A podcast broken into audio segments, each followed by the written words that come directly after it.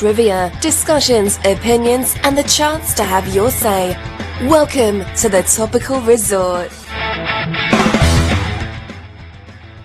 Oh boy, it's the thing that wasn't supposed to happen and then it happened because I decided it was going to happen in the end. Yes, welcome to another quote-unquote lovely episode of the Topical Resort right here on Radio Sega.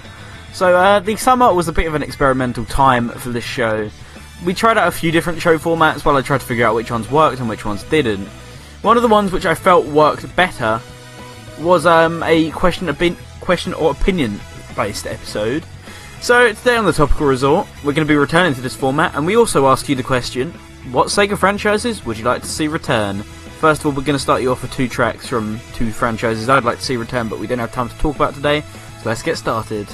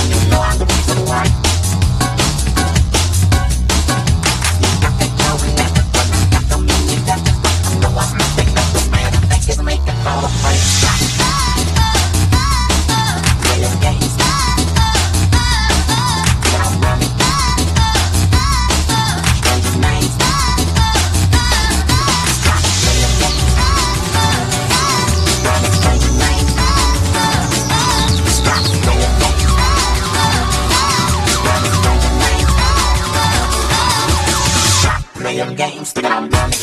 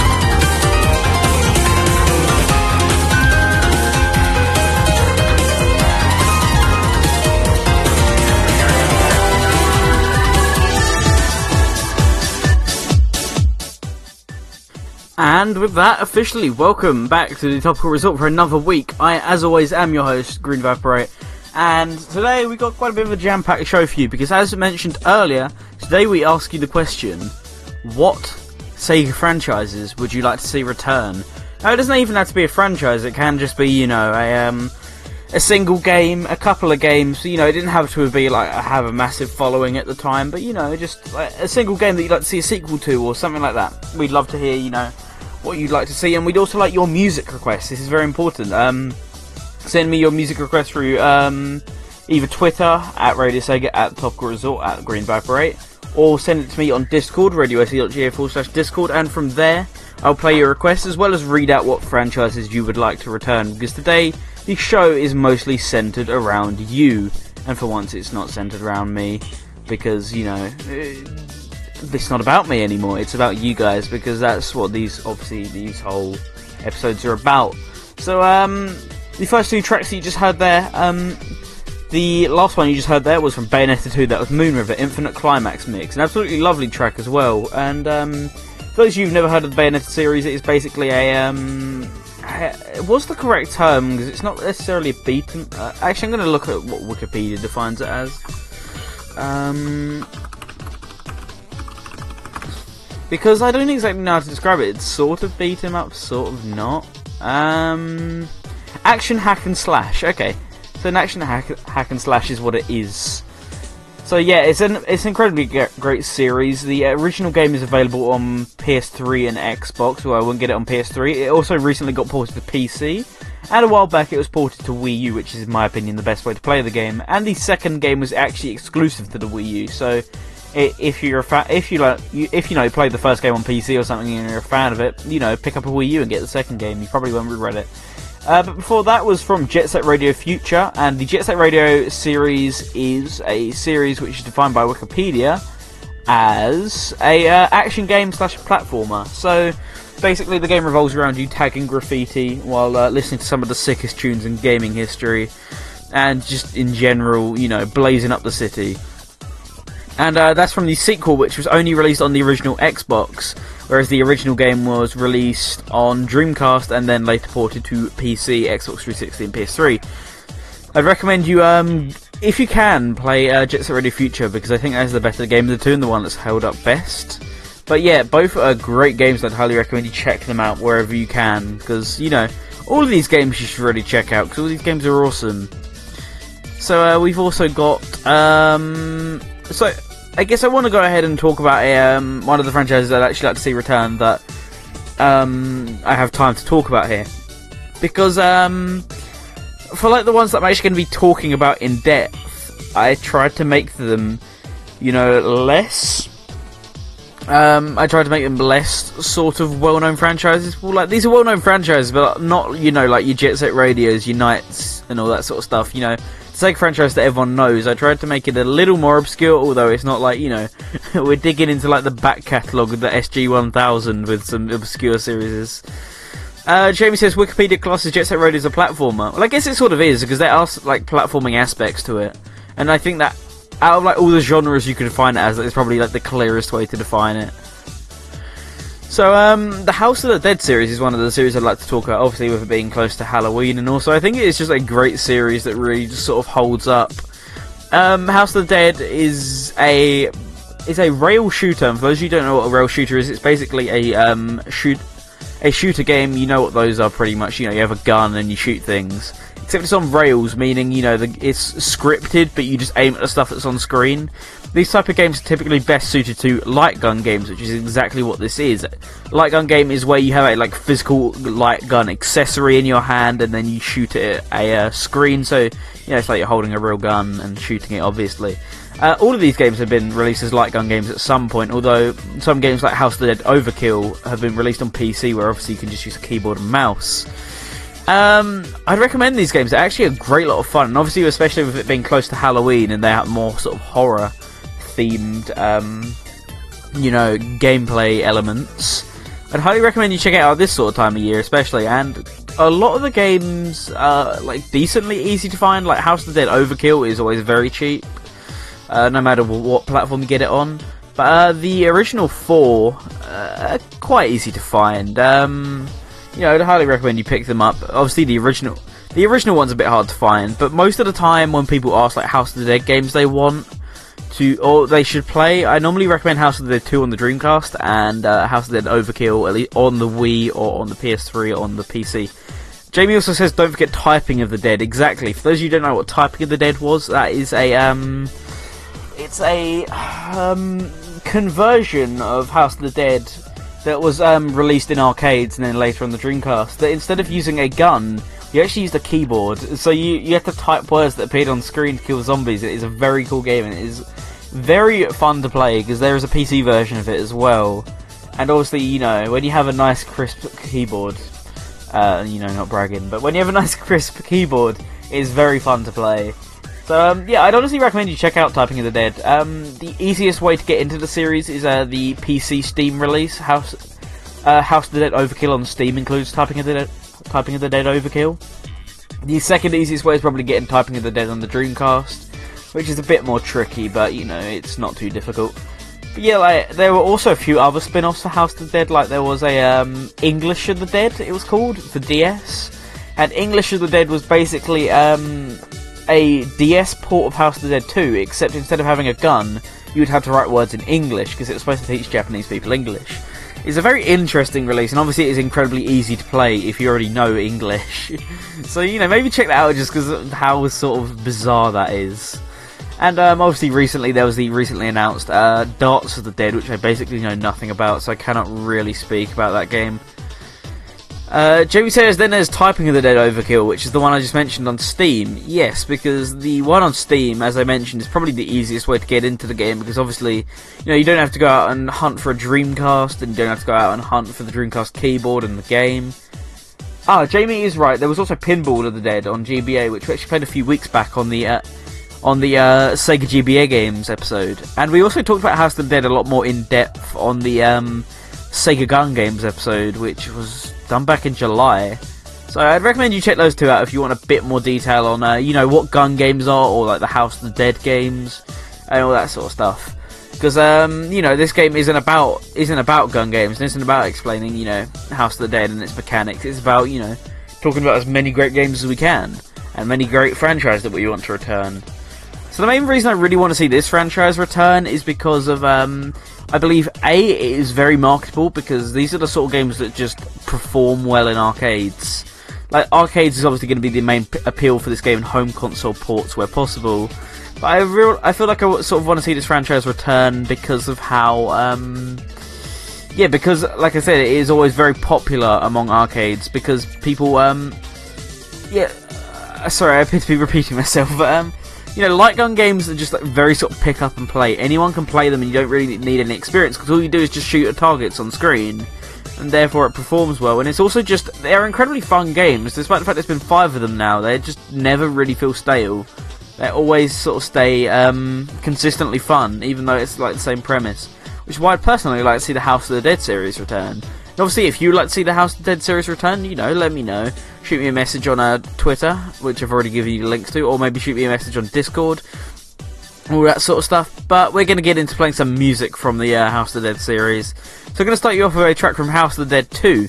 This is the boss theme, right here on the Topical Resort.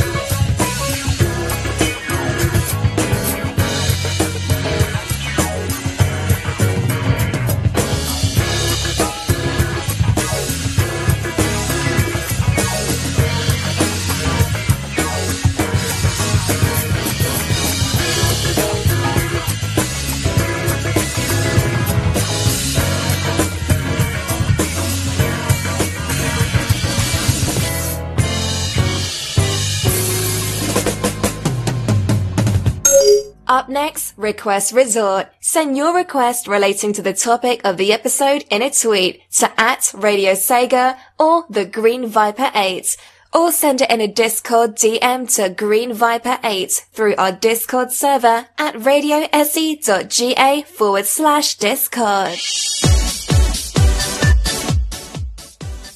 And welcome back to the Topical Resort. I was actually waiting for the, uh... little, um, you know, hasty history jingle to play that, and I remembered, hang on a second, that's not happening today because we got more games to talk about. But first, we've got to list you what games we just talked about. So, From the House to Dead Overkill, that was Washington's theme, which apparently uh, trolled a few people in the chat because they were expecting it to be the version with lyrics, but uh, no. Uh, I can't exactly play the version with lyrics at almost half past nine, uh, half past seven on a, um, Friday night, because yeah um it's not exactly most child friendly. I-, I think that's actually quite an understatement, actually, considering um that song. But uh, before that, From House of the Dead two, that was the boss theme. And now the next franchise I will be talking about is a um a quite a recent Sega franchise. So uh, let me just quickly get up what it's actually defined as. um What is it listed under on here? Um, oh, okay, it's going to be listed under here. So, um, it, apparently I'm going to be talking about another beat-em-up, and it is another beat-em-up by Platinum Games, no less, because I would like to talk about the uh, Mad World series, and how I would like to see the Mad World series return in the future. So, for those of you who don't know what it is, um, basically it is two completely different games which are tied into one franchise, because they're, they're both um, beat-em-ups, but they're also both contain all the same characters in the same worlds, even though they have practically nothing to do with each other. And um, they're very loosely connected, but they are still connected, which is why uh, it's counted. Which is why I counted this as a series. So um, yeah, as I said, it is a uh, beat-em-up made by um, Platinum Games. The first. First one was a bit more hack and slash, and uh, Anarchy Reigns was a lot more um, shooter based. Um, honestly, both of the games are really good, but one of the main flaws, or like a flaw that isn't really the game's fault, one of the main flaws I have with the series is just how criminally underrated it is. Because, you know, there are, it's honestly like the games didn't do badly, but you know, barely anyone knows about them. And they're like bargain bin prices when you see them in game stores. Like, I got my copy of Mad World for fifty-nine p, and I got my copy of Anarchy Reigns for like two pounds. And, um, you know, people did buy these games, but they're nowadays they've just been sort of tossed to the side and barely anyone knows them. Which is a shame, because they're honestly really great games. You know, if you're a fan of um, Platinum Games, or you're a fan of um, general sort of beat-em-up style games or action games, definitely pick up these two games. They are awesome, and you will have a quite quite a good time, you know, playing through them. Um, as as with House of the Dead, uh, these games are quite violent, so I wouldn't recommend them to uh, children, obviously. But you know, they're honestly like really good arcade sort of arcade in you know simple pick up and play. Um, uh, what's the uh, word that I am looking for? Um, You know, it's sort of like relieve stress, that sort of thing. You know, kill. No, no, okay, we can't even say that. I was going to say killing back all those, killing all those people is just incredibly relaxing. No, okay, um, yeah, I would love, to, I'd love to see the series return, because um, I'd like to see it have a second chance, because these games didn't really get all the love they deserved. And one of the ways I said that they could have got the love they deserved was actually ports to Steam, back when Platinum Games were porting their other games to Steam, Steam such as Vanquish and Bayonetta. They had an opportunity to port these two games, and I honestly don't know why they didn't, because I know, for example, Mad World would look absolutely gorgeous at um, ten eighty p or even four K, you know, uh, so it just sort of baffled me why they chose, you know, Vanquish. You know, people like Vanquish, but um, it sort of baffled me why that was um, like the game of a mixed reception that even less people knew was chosen over Mad World. That, that was just me, yeah. But um, anyway, I'd really like to see a sequel or just a continuation, because I'd like to see a second chance for this franchise. I'd like to see it sort of prosper, and um, you know, um, really just sort of capture the audience that it really went for with the first game. because obviously this is not going to be everyone's cup of tea, but you know, there are a lot of people out there whose cup of tea this is. So, you know, why not why not appeal to that market? Oh, um... Electric Boogaloo says... Oh, also, hello to Electric Boogaloo. He just popped in the chat. Uh, I forgot about the best House of the Dead spin-off, Loving Deads. Um... House of the Dead... E- oh, yeah. I-, I know House of the Dead E X. That is an interesting game. But barely anyone counts that as a House of the Dead game because of how different it is. It's really odd, actually. And there, um, for those of you who know Sonic and Sega All-Stars Racing...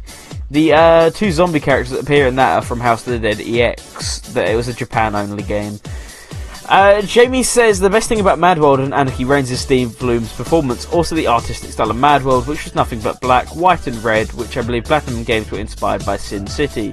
Very interesting. I, as I said, one of the best things about Mad World is the art style. It sort of captures this sort of lovely black and white and red look. Obviously the red coming from all the... Uh, all the blood blink being splattered, but let's ignore that part. Yeah, but anyway, I think we're going to get on with um, some more music in a second, because um, we're going to be starting off our request resort block, which will be scattered throughout the show. You know, we're going to be spreading out these requests throughout the show, not getting them all in one sort of go. So uh, the first person sent in a request was Electric Boogaloo. And uh, Electric Boogaloo said... These aren't franchises per se, because he sent in two, but Sega games that definitely deserve a chance to make the spotlight. First, I'd love to see a sequel to Burning Rangers. Being a late Saturn release, it made it a relatively obscure property that had so much potential. I'm sure new players would really get a kick out of blasting fires with laser guns. And I definitely have to agree, I think Burning Rangers is one of those franchises that, like, like Knight, if it had the same opportunities as Knight, it could have really prospered as well and become a very popular Sega franchise. But um, Electric Boogaloo also says back in the main chat, it only came out in Japan, but will, will completely display in English when played on a Western Linpa board in reference to House of the Dead E X. Interesting. Anyway, we're going to get back, we're going to uh, come back to you guys in a minute, but first of all, we're going to play some more music. So I'm going to start you off with a track from Anarchy Reigns, also known as Max Anarchy in Japan. This is Fastlane, right here, on the Topical Resort.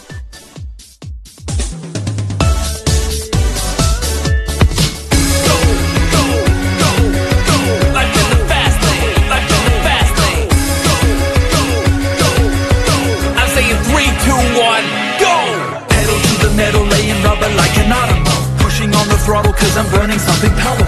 Fuel injection action from my femur to my collarbone. Gone in sixty seconds as I'm blasted through the danger zone. Double time and rhyming, stopping on a dime. When they wave the checkered flag, you know I'm clocking in my time. Barriers are broken from the subsonic wave. I'm all gassed up knowing that the fast lane pays. Life in the fast lane, life in the fast lane. All I wanna do is speed it till I find you. I'm saying three, two, one, go! Spark up the ignition. Stop here and then I'm out of here. Fastest man alive. Prepare for takeoff to the atmosphere. Cockpit neutral, drop it. Buffin' burn out on the open road. Speeding round the corner. Who can eat my dog? You're too damn slow. Rock and roll ignition. Rapid disposition. When I'm blasting supersonic on a fuel injected mission. Carbureted intake. Fossil fueling with a turbo boot. Cross the finish line because I'm cranking more juice. Buckle up for safety cause you know we're about to blast off. Cooking all the records, produce and you better back off. Speeding like a demon. Must be dreaming that my ass wrong. Faster than the speed of sound. I'm gone.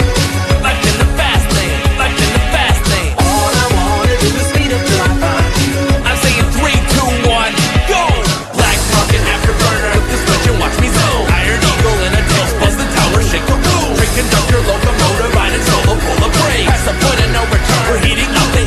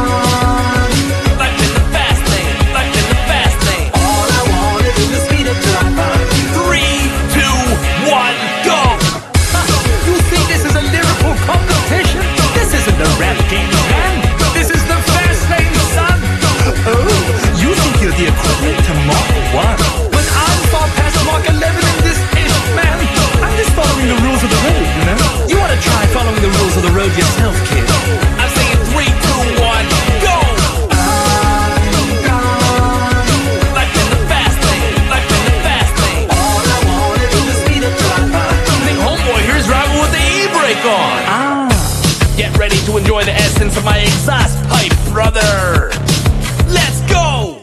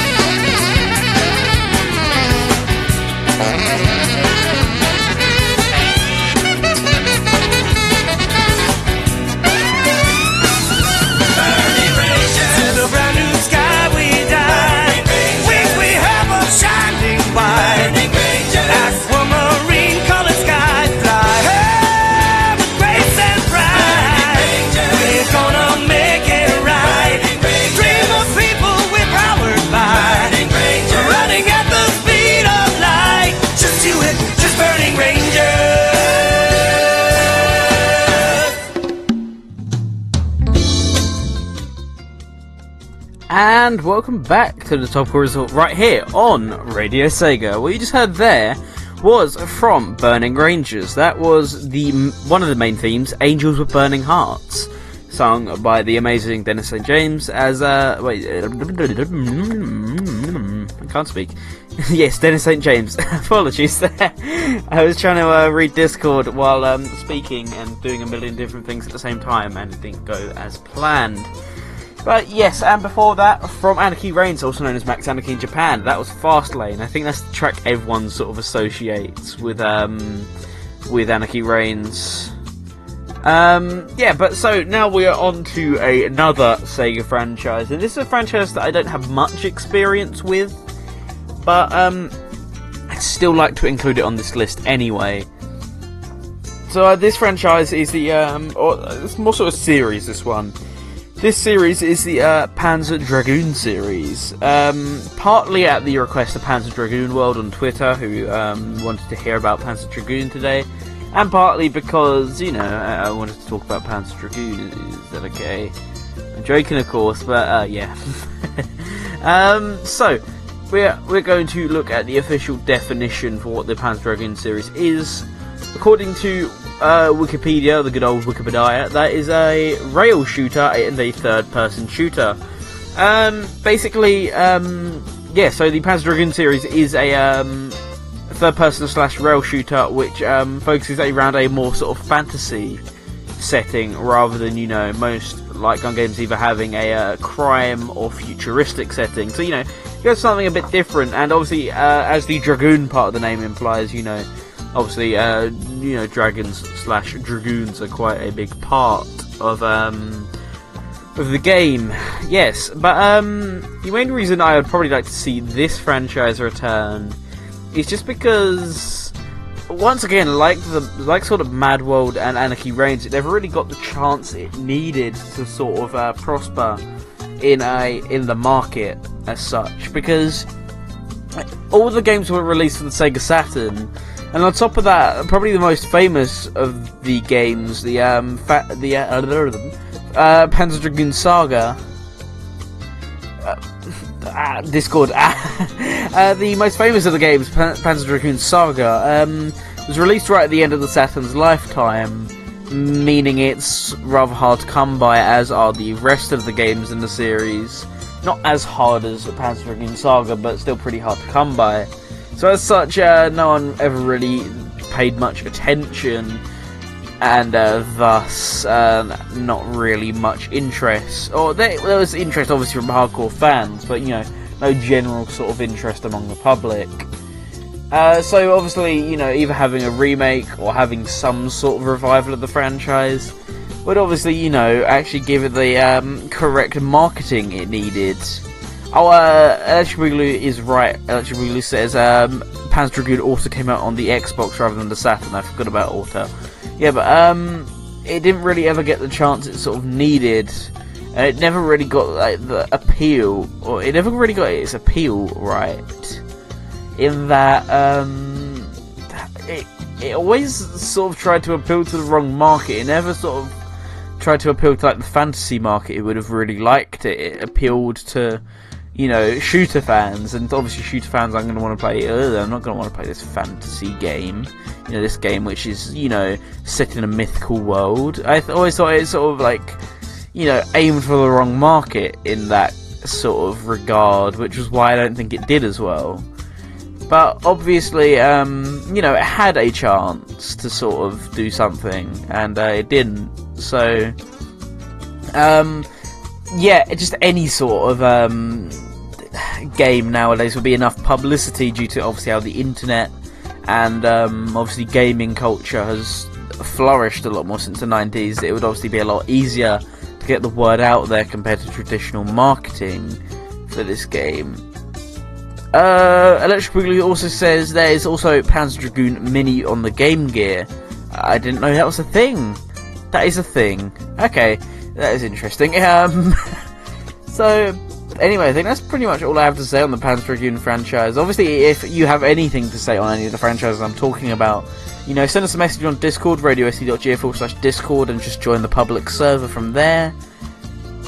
And um, after that, or if you don't want to do that, we have other places. You can talk to us. You can talk to us on Facebook, uh, at Radio Sega, or you can talk to us on Twitter, at Radio Sega, at Topical Resort, at the Green Vaporate. All of those places, you know, I will listen, I, I will t I will talk to you. Um, Electric Boogaloo also says that he's proving me wrong once again. The first Panzer Dragoon has ports to Windows, Xbox, brackets through Auto, and P S two, the Sega Ages Japanese release only. So it did, it did get around, but for the most part it's sort of associated with the Saturn, and it didn't really see much success either on the consoles outside the Saturn, which I think is why I am also associated with the Saturn. But um, so now that we're done, with, now that we're done talking about Panzer Dragoon, um, we are going to talk about another franchise. But first, I need to queue up this track. Um, you want to I'm trying to find it. Um, uh, James said he forgot about the Windows release. Uh, I, I completely forgot about it until I was playing Sonic three D Blast and then some, or Sonic three D Blast on P C yesterday. Then someone brought up, oh hey, there's a Panzer Dragoon P C release, which I forgot existed. Um. Oh yeah, right. I need F's, don't I? Uh, yeah, we'll put that there. Yeah. So uh, anyway, our next Sega franchise that we'd like to see return comes from Jamie six four three two six, obviously a regular over in our Discord, and uh, he says, "I'd like to see Space Harrier return, although the sequel wasn't as good to me." Or, and, um, although the see, I'd like to see the Space Harrier, I would like to see Space Harrier return. Although to me the sequel wasn't as good, they brought in fast pace, on rail, shooting action, but probably one of the best arcade themes of the eighties. It was also done, it was also done by someone who became a Sega veteran in terms of development, Yu Suzuki. He later brought us Hang On, Afterburner, Virtua Fighter, and of course Shenmue. My first experience with the game was with Sega Superstars Tennis with the Space Harrier minigame. It was after that that I played an emulated port on the Sega Mega Drive Ultimate Collection for the Xbox three sixty, and then he lists his tracks that he would like to request. Ah, uh, interesting, okay. Uh, I actually never knew this. Electric Boogaloo says, uh, late in the Game Gear's life cycle, it was rebranded as the Kids Gear in Japan. That is odd. I did not know that. How bizarre. Kids Gear. I genuinely never heard anyone talk about that. Okay. So while I'm busy getting interested and totally not researching any of this, we are going to uh, leave you with a... Pa- or not leave you, but uh, we're going to go to a music break, and we're going to start you off with a Panzer Dragoon track, or rather, a track from Sonic and All-Stars Racing Transformed, because that's some great remixes. And after that, we're going to have you a Space Harrier remix, as requested by J B six four three two six. So, we're going to start off the block with a track from, as I said, from Sonic and Sega All-Stars Racing Transformed. This is Dragon Canyon, right here on Radio Sega.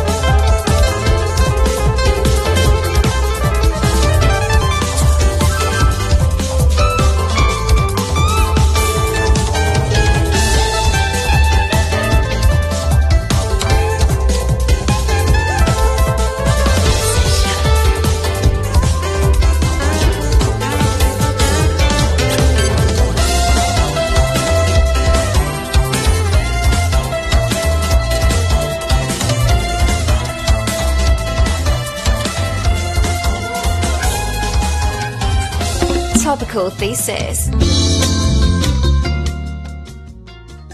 And welcome back to the Topical Resort right here on Radio Sega. What you just heard there was also from Bayonetta. That was Space Harrier Infinite Climax Remix, as requested by Jamie, because he wanted to see Return of Space Harrier, and he wanted that specific remix of it. And before that, from Sonic and All-Stars Racing Transform, that was Dragon Canyon, a remix of many songs from the Pan- Panzer Dragoon franchise. And now, as our lovely voiceover lady says, it is indeed time for the Topical Thesis. And for those of you who don't know what the Topical Thesis is, that's a good question, and I forgot to write a tweet. So the Topical Thesis is where I take an opinion that I've heard, or I've come up with, you know, I've heard it from around the Sega community, or I just made it up off the top of my head, and I give you my spin on it. I give you three points as to why I agree, three points as to why I disagree, and then based on those points I come to a justified conclusion as to whether I agree or disagree with the statement. And um, today I'm going to copy and paste that to save myself a bit of time in writing this tweet. Uh, I also need to retweet that. There we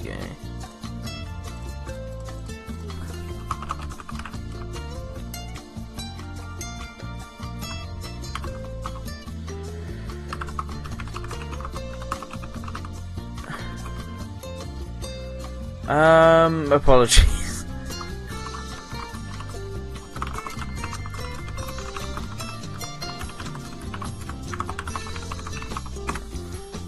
Yeah. Thank you. Yeah, there is indeed the return of uh, keyboard typing intensified. We're not letting this meme go. We will never let this meme go. Because, you know, that's how it works. But uh, anyway, today's Topical Thesis is... I should get a drum roll sound effect one of these days. Should a new or old Sega mascot replace Sonic the Hedgehog? I, I believe we probably had questions quite similar to this before, because this question seems to come up a lot on a Topical Resort as to whether Sonic should um, continue to be the mascot of um, Sega themselves. But um, yeah, so today we're actually going to be giving you my opinion on whether it's a good thing that Sonic stays or a bad thing that Sonic stays. So, th- so um, three points for Sonic leaving. Sonic is no longer the best performing Sega franchise, even if it is the most well known. Nowadays, you know, franchises like Miku and um, Football Manager, you know, they are Total War, um, what is it, Motorsport Manager, they all sell very well. Sonic sells well, but not as well, so what is the point of having your mascot be a, a franchise which sells meh in comparison to other franchises? That doesn't make much sense to me, you know. And also you have the fact that um, Sonic has been in the face of Sega for years, including through the bad times, so a new mascot could signal a new start for the company. Obviously, you know, Sonic hasn't been the mascot since the fifties, you know, it's not something like that. But he's been the mascot since he was first introduced, since the nineteen nineties. twenty-six years on, he's still the mascot. And nowadays people don't really have the best memories of Sega because of... um. all the stuff that sort of happened, you know, the Dreamcast death, and then making mediocre games from like two thousand six to two thousand eight, and making mediocre games again from about twenty thirteen to twenty sixteen. You know, people just, um, you know, and Sonic's been there throughout the whole of that. He he was sort of the mascot for the bad times as well as the good times. So perhaps having a new mascot, a completely new mascot, or, you know, a um, mascot from another franchise, perhaps you could start all over again and forget the bad times. Perhaps. Plenty of franchises also deserve their chance to be recognised, including upcoming ones, and making that the face of the company would be perfect as an advertisement. Um, I, obviously I can't tell you franchises that haven't been released because I, I'm not psychic, but you know, there are probably franchises that Sega are working on, or, you know, subsidiaries, subsidiaries that Sega are working on right now, and yet they're probably getting nowhere. Um, and that's because, for one simple reason, zero marketing. So surely a genius marketing marketing tactic would be, you know, getting that new start for the company by um, changing the mascot, We'll also change that mascot to a completely new mascot, the one that you're working on right now. Does that not seem like a bad idea? Well, it could seem like a bad idea, and this is there are some reasons why I think Sonic should stay as the uh, mascot of Sega. So obviously we got the uh, easy one. Sonic is iconic and is used to push many Sega games and products. You know, he's the face of everything. He's the face of all their social media presence. He's sort of, you know, on every sort of on every sort of bit of Sega merchandise. You know, he's got his own line of merchandise, but he's on the Sega branded stuff as well. He's the front of all the crossover games. He's the front of all like the crossover uh, multimedia stuff. You know, he, he's. He's the front of so many things, and that's for one simple reason. He's iconic. Like, people people who are thirty can still tell you who Sonic are, Sonic is. People who are probably in their fifties or sixties could probably tell you who Sonic is, even though they haven't played the games. That's an iconic franchise, because even people who, you know, have no interest in the franchise could tell you what the franchise is. So therefore, could it be a bad thing to have an iconic character as the front of your of your uh, company? Another reason is that there is a chance, obviously, that a new mascot might, might not perform well, because, you know, that tends to happen. If people don't like it, they're not going to buy it, and if they don't buy it, then it's not going to perform well, and thus you've created a mascot who isn't popular. There's multiple reasons the mascot cannot be po- or isn't popular, and bad games is obviously going to be the front one of them. So if your first few games are going to be bad, then, you know, you're not creating a strong brand, a strong character. That's why Sonic became such a strong brand, because, you know, he started off with some great games, and even though, you know, the quality of his new games is um, obviously, you know, down to the people playing them, and not everyone has the same opinion. Um, you've obviously, um, you know, there was some quality in the beginning, and I think everyone can agree on that. And that's why it launched into such a successful franchise. And my final reason right here is, um, Sonic still has plenty of life left in him, despite what people say, so you may as well use him up until his expiration date. You know, obviously there's beating the horse and all that sort of, or beating a dead horse, Be- just beating the horse. It's obviously beating a dead horse and, you know, just milking a franchise for everything it's worth. But, you know, Sonic hasn't got to that point yet. He was at that point in the past, but he's rebounded back from that point. So, what's the point of switching to a new franchise that might not perform as well when you've got a franchise that still has plenty of plenty of time before his expiration date? Surely that would make sense to use him up until the very last moment. So, in conclusion, I love Sonic, as do many people, but I also love many other Sega franchises. Looking at the argument from both sides, as I'm obviously forced to do, I can see that one side I would like, I see that there's one side I'd like to see, but probably won't happen, and one side I would like to see as much, but is more logical and isn't a bad decision either. Even though I think there are plenty of Sega mascots who could be just as successful, if not more, under the right conditions, cough cough Miku, Sonic is Sonic is synonymous with Sega, as Mario is with Nintendo, and um, I can't think of any other iconic characters, and um, as D R M is with Ubisoft, we'll go with that.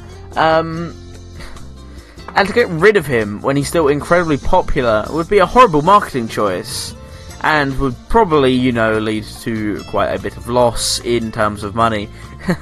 So although I would love to see a new Sega mascot take the reins, I believe it's better in the long run if Sonic stays just where he is. What's your opinion on this opinion? You have many different places that you can get your opinion on this opinion. You can tweet us at Radio Sega, at Topical Resort, or at the Green Vaporate. You can send us a message on Facebook at Radio Sega. You can send us an email, topicalresort at gmail dot com. You can send us a message on Discord, radio s e dot g f slash discord. Or you can send me a private message on the Radio Sega forums. I'm Green Vaporate. You have all those places you can get in your opinion. And now we're going to go back to our chat room, our lovely Discord chat room. Um... Jamie does bring up a good point. Jamie says that um, Sonic was technically the third mascot for Sega since the S G one thousand. Obviously, before that was Alex Kidd, and before that was Opa-Opa. As Electric Boogaloo has been saying the whole night, uh, Zaxxon is the real face of Sega. Because obviously Zaxxon, yeah. Um, Jamie asked me if I remember this guy, and he um shows a picture of... What's his name? Oh, no, his name's escaped me.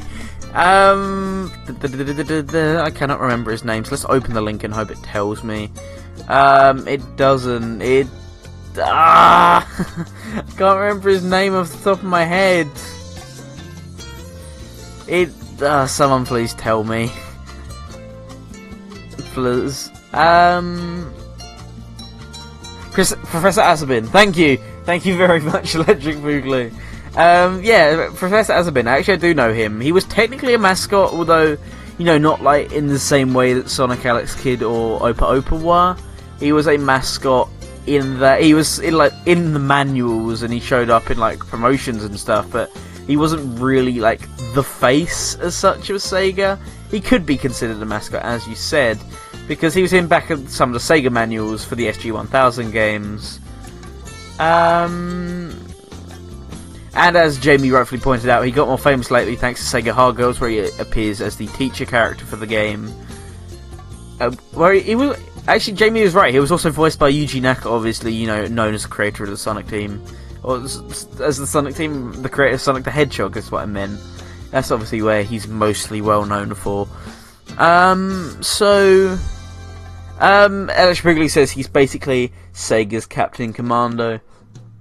Okay, so anyway, while we wait for some responses to the question, we're actually going to play you some more music, but first of all we're going to read you another response to the question, which, by the way, if you've somehow forgotten it, it was, um, it was what Sega franchises would you like to see return, and we're going to read out Electric Boogaloo's second response. So he says, finally, I would love to see Motor Raid come round again. It's an arcade-only Model two, uh, Model two obviously being the arcade board, futuristic racing game that I wish I played back in the arcades back in the day. Here, you ride around in motorcycles using your weapons to smash your way to the top of the pack. Uh, I can imagine giving a new Motor Raid a sort of Wipeout H D Fury aesthetic, lush, vibrant graphics that work really well in the age of four K televisions and H D R. And yeah, so we are going to be playing you a uh, track of my choice from a Sega franchise I'd like to see return, and then we'll play you Electric Boogaloo's request. So we're going to start off this block right here with a track from Alex Kidd in Miracle World. This is the main theme right here on the Topical Resort.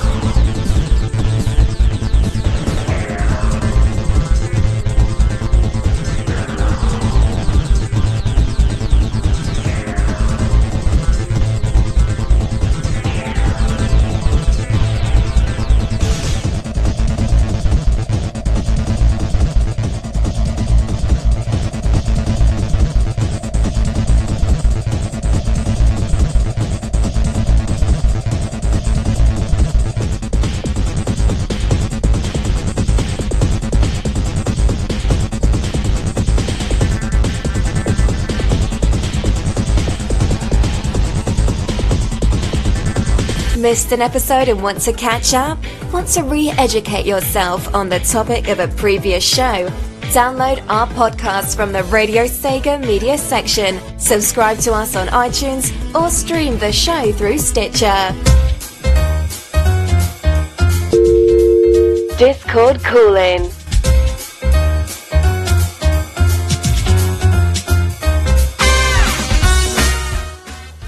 And welcome back to the Topical Resort right here on Radio Sega. What you just heard there was from Motor Raid, as requested by Electric Boogaloo once again. That was Cryptic Finals, an absolute banger of a track, if I must say so myself. We don't have this on the Radio Sega twenty-four seven, as with a lot of the stuff Electric Boogaloo actually requests, because um, the, he likes to request a lot more obscure stuff, which isn't a bad thing. In fact, it's a great thing, because, you know, we get to play some obscure tracks, and uh, that will hopefully be added soon.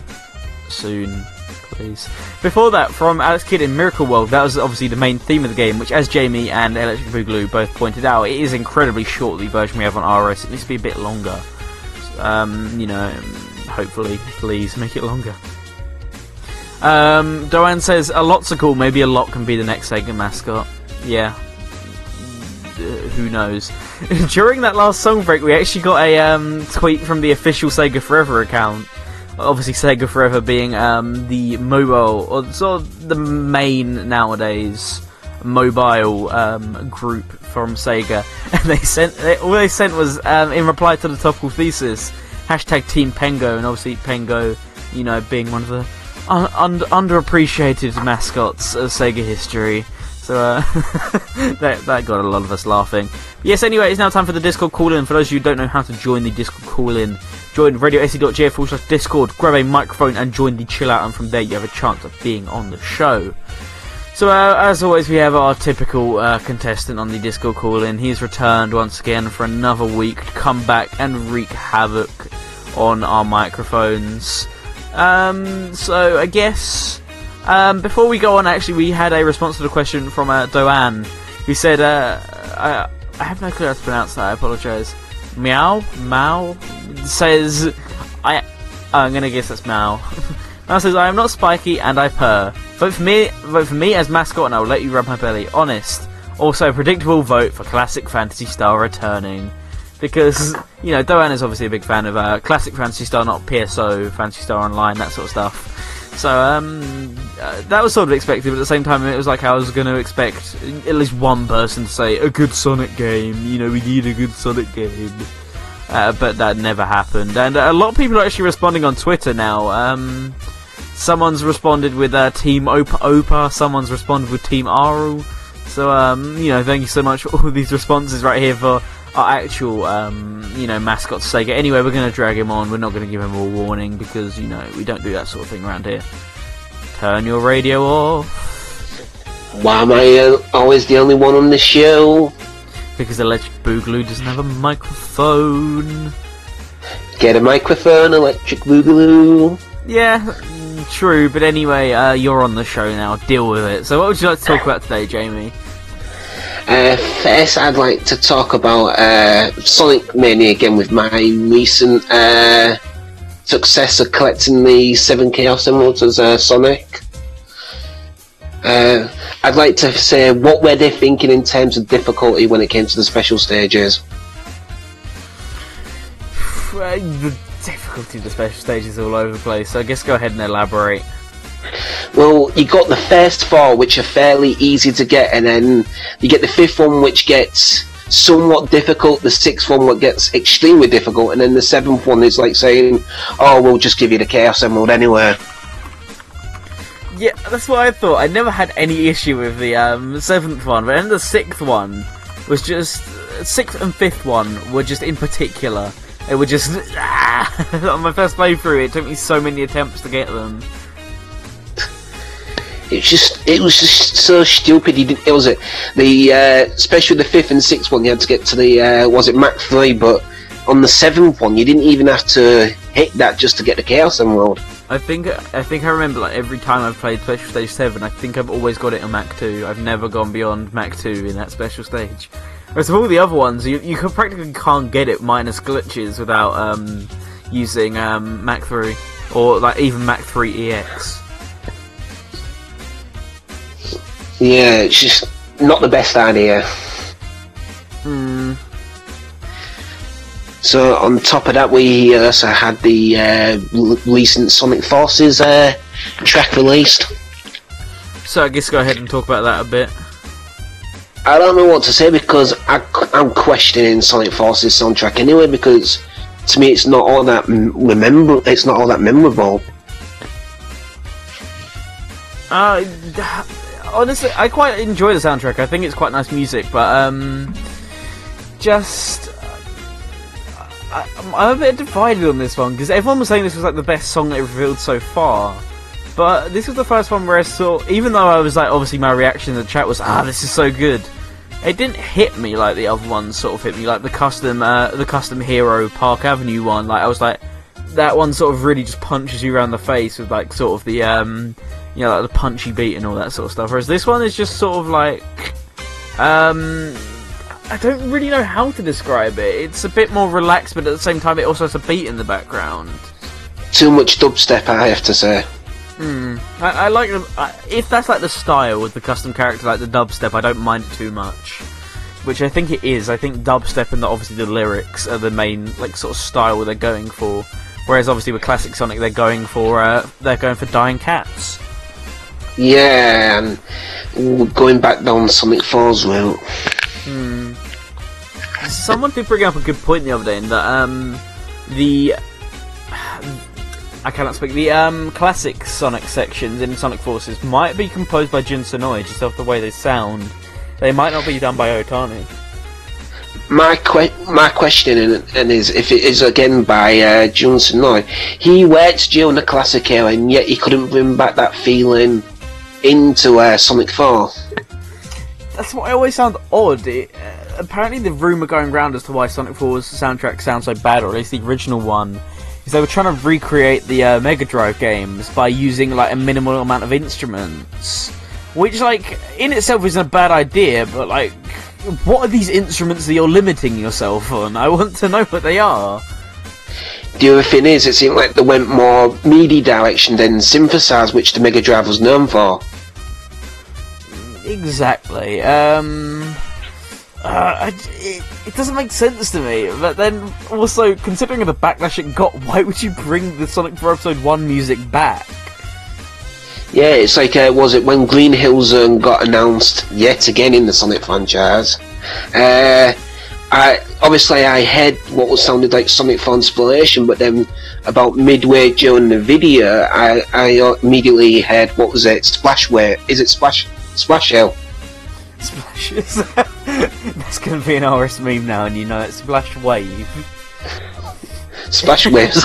It's like um, it's like Sky High, except it's Splash Wave, because Splash Wave is now in um Sonic Forces. You've heard it here, people. Uh, the other thing I want to talk about is the recent uh, announcement by the Traveller Tales founder doing a director's cut of Sonic three D Flicky's Island. Oh, you have no idea how excited I am about this. Uh, I just want to briefly talk about this game.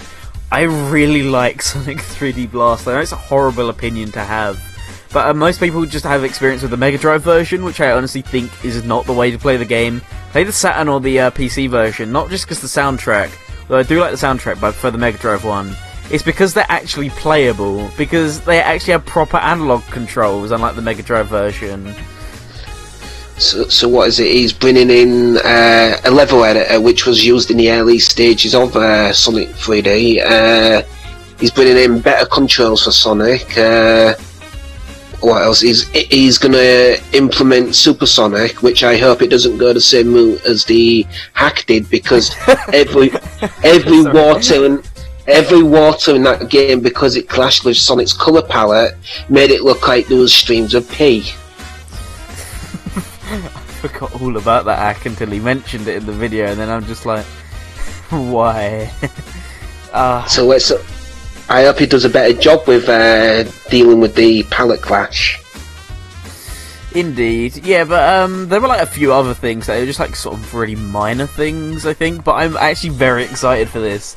I sort of hope it isn't one of those things where um, this patch just like falls into obscurity like a few years after it's released, like maybe as maybe Sega like D M C A him. Like I hope if like that happens, or he just takes down the download link, I hope it doesn't become lost in the future, because this is honestly a really cool thing. The fact that, like, twenty years later, the original developer of the game is going back and making a fan patch for it.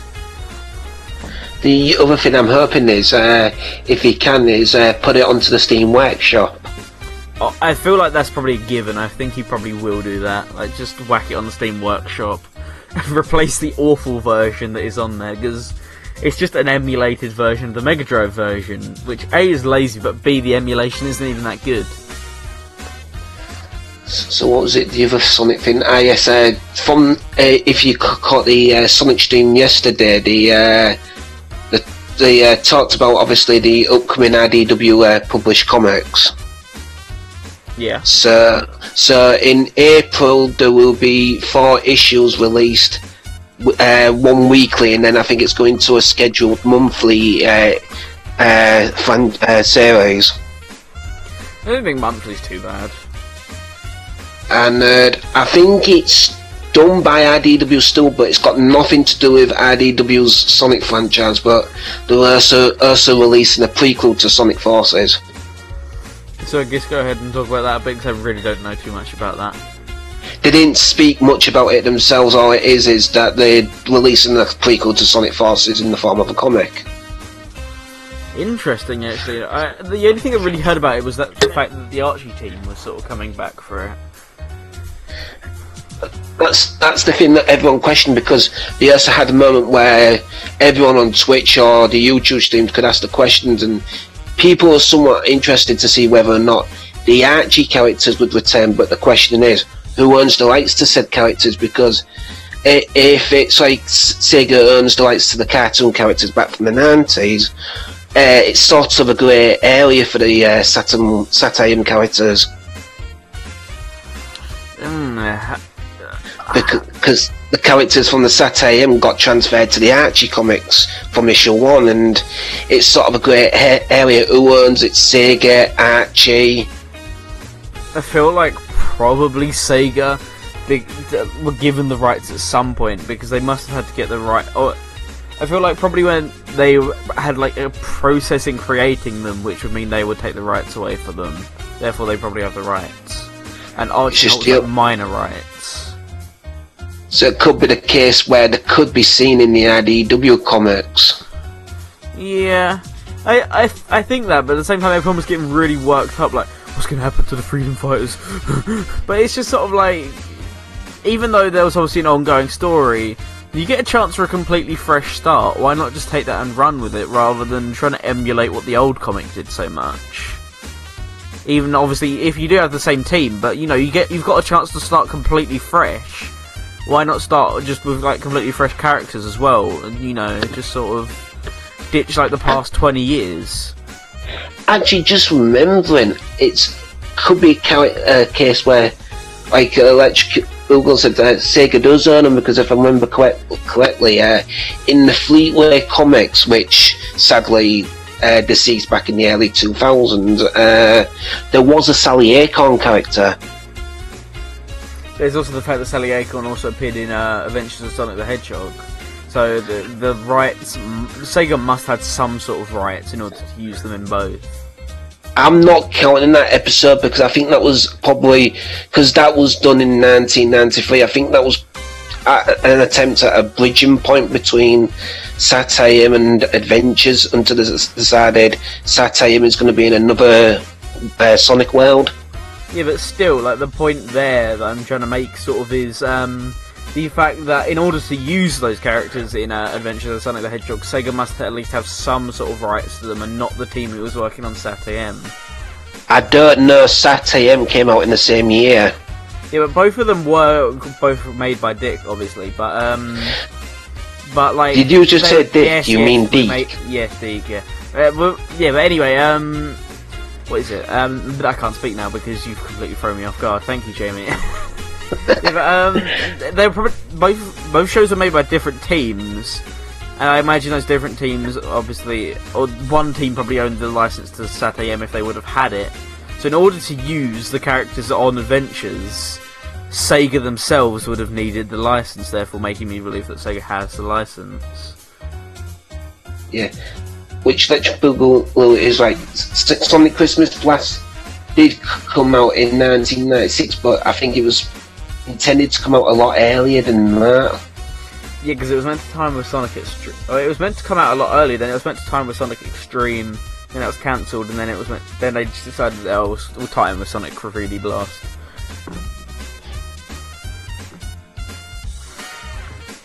But yeah, I'm just hoping we do see the characters return in some form, because face it, they, they are basically the characters when it come.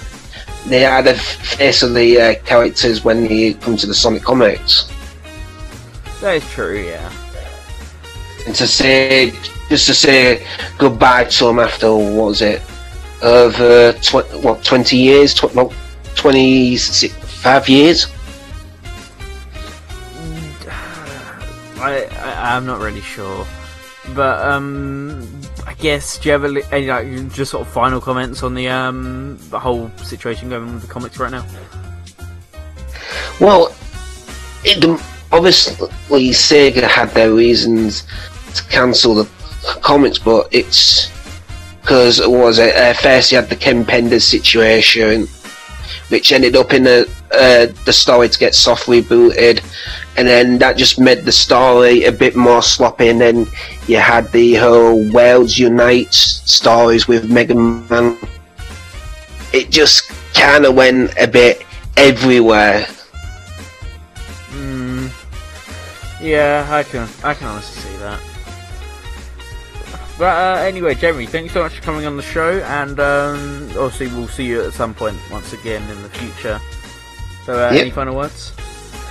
Uh, yeah, playing Sonic Mania reminds me again that Oil Ocean definitely sucks. Yes, okay, I can agree with you. The Mania version of Oil Ocean does indeed suck. In general, I actually yeah, prefer Sonic, no, Mania. Son- Sonic two isn't that bad. Like, there, it's it doesn't have the like stupid difficulty spike that the one in Mania does. It did when you tried to cheat and you was forced to listen to nothing but Oil Ocean until you turned off the console. Yeah, aka the best song in the game. So, like, why is that a bad thing, Jamie? Why is that a bad thing? To, Tell me. I tried to get fourteen continues. I wasn't sure it worked, and there's a little glitch where, because one of the number tracks you played is Oil Ocean, that will play indefinitely. No, it's just... hearing that all the time, including over the Sega logo. That is a great, that is a great glitch. I love that glitch. Give me Chemical Plant. Give me no. Give me Metropolis, the best zone in the game.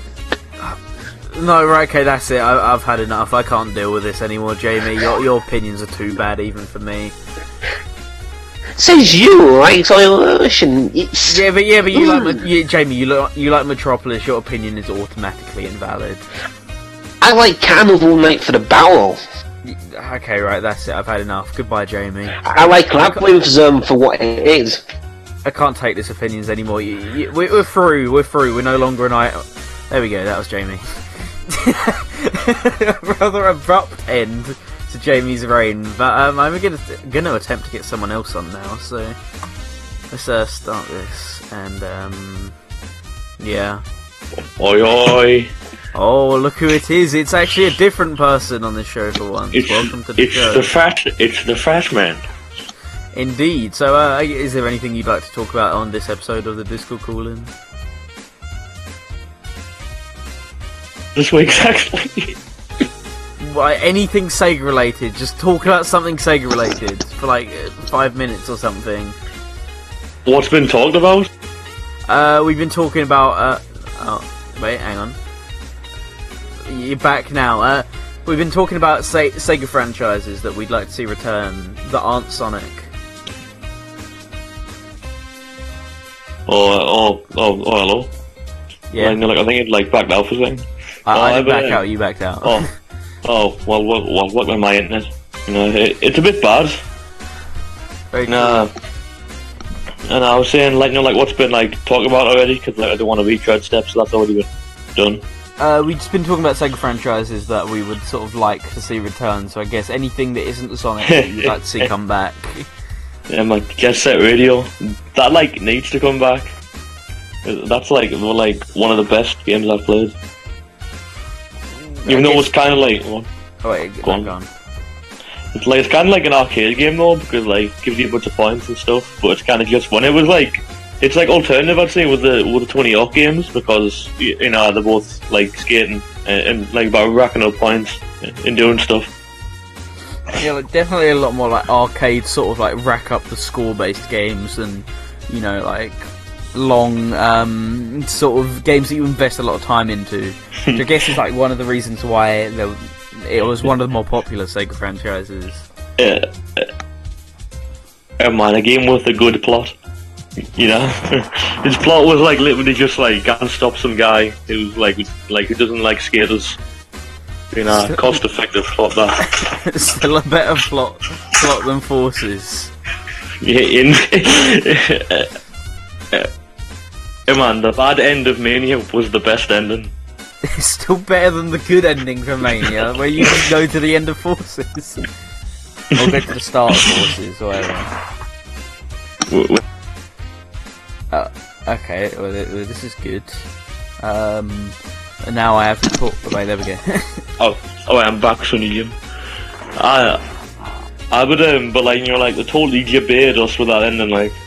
I mean, now we got gibbered us. Completely and utterly. Debated.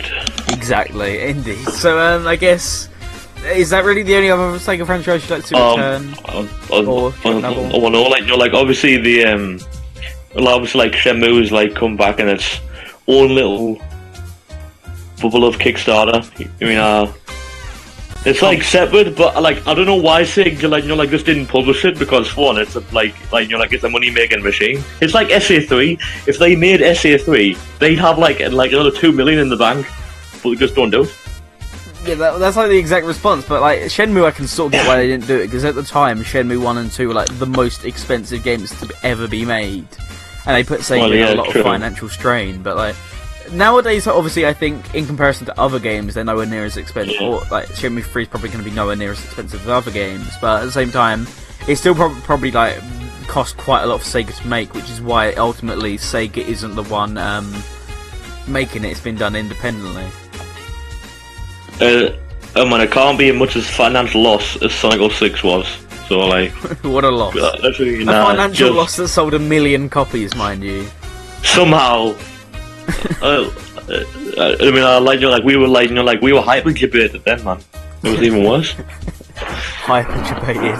Yeah, but it's like, uh, pray for all the people who bought it at full price on um, launch day. Ah, uh, might, looking I, at you, like, like my brother did.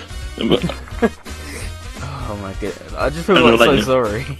I just feel like, you know, like imagine getting home on that game thinking, yes, it's gonna be good, and playing like the opening levels, and you like glitch through the stage, and you're just thinking, oh no. That's exactly what I did. He bought it like full price day one, and then just he's like, I'm never buying a Sonic game full price again, just because how just completely betrayed I feel at this game. And then, like, I don't think like at least our generations like they've sold a, like the sold Sonic game full price, haven't they? I don't think so. No. Well, apart from like like Lost World still being like thirty quid, even though it's been out for like three years. Yeah, Lost World is like the most expensive game pre-owned. It is so ridiculously um, expensive. I don't know why. It's not even that good. It costs less to buy Who on knows? Steam than it does to buy pre-owned on Wii U. Who knows, man? Uh, but like, all the franchise I like come back. Well, like probably just like in a, in, like you know, like another um, Crazy Taxi game, because it, like like even though it's kind of redundant in itself with having a bunch of games on different other, like other consoles, it'd just be good to like bring back. It's like like the comparison that we make was when they remastered um like Gears of War, because brought it back for like just for it being all like olders out, and then they remastered it like to make it look pretty as hell. Let's just do that again. The, it's the um it was like there are H D versions of the game, but like all they did was basically just port it. It's not actually H D, it's just like upscaled. Yeah. Like if they made a proper H D version, and oh yeah, also the issue with like the quote unquote H D version, like the Xbox three sixty, is it uses a completely different soundtrack, which is nowhere near as good as the original. Yeah. But um, they seem to have like the licensing sorted out, because like the most recent version that came out on uh, mobile actually has the original soundtrack. So like if they made an H D version, they could probably bring back all the original music now. So that'd be like the perfect remaster. I mean, make it beautiful. You know, add, add an Uber thing to it. You know, add a add an Uber sponsor. You know, like you know, like the Sega way, and you know, just sell it for like thirty quid, and then it'll be all good. Indeed. Anyway, um, I guess you have any like final words you want to say before I uh, drop the call, scrub? Aye. Um, the Forces is like they're like probably going to be like like like a six out of ten. It, in before the Shadow D L C gives us like no context to anything. It costs D L C. It costs ten quid. The Shadow D L C, all it does is give us corridors where you run left and then you get bu- boosted up by a spring, then run right, then get boosted up by a spring. That's all it's going to be. What is level design? You know, that is a good question. No one knows. Like, it's just a myth. Like, it's like I like I think Forces in general is going to be all right. It's just like like compared to Mania, and it's, it's just nowhere near going to be good in quality. Indeed. So, uh, anyway, King, thanks so much for coming on the show, and uh, speak to you again later. I know, like, you're like, see you in a bit, bud. See you in a bit, bye. And that was the King, and now it's time to get on with the Toppy Mix. And for those of you who don't know what the Toppy Mix is, basically, I take a Sega track, uh, which I've been listening to all week, which hasn't been related to the topic of the episode. I take a uh, remix, which is related to the topic of the episode, and I take a non-Sega track, which isn't related to the topic of the episode. And, um, I don't know why, but this song shuffled on, and since I've been addicted to it, because it's quite a catchy song, um, it is a bit of P S G love. For those who don't know what P S G is, it is the Master System's sound chip. So, you know, um, it later on in Japan, it received the F M sound chip, which, quote-unquote, sounds a lot nicer. Because on paper, yes, it does sound a lot nicer, but the music, no. Nowhere near the quality that the P S G is, in my opinion. So to kick off the Toppy Mix block, we're going to start off with the bonus stage music from Sonic the Hedgehog eight-bit. So, this is the Topical Resort right here on Radio Sega, and you're listening to the Toppy Mix block. The only way to end off the show, I guess.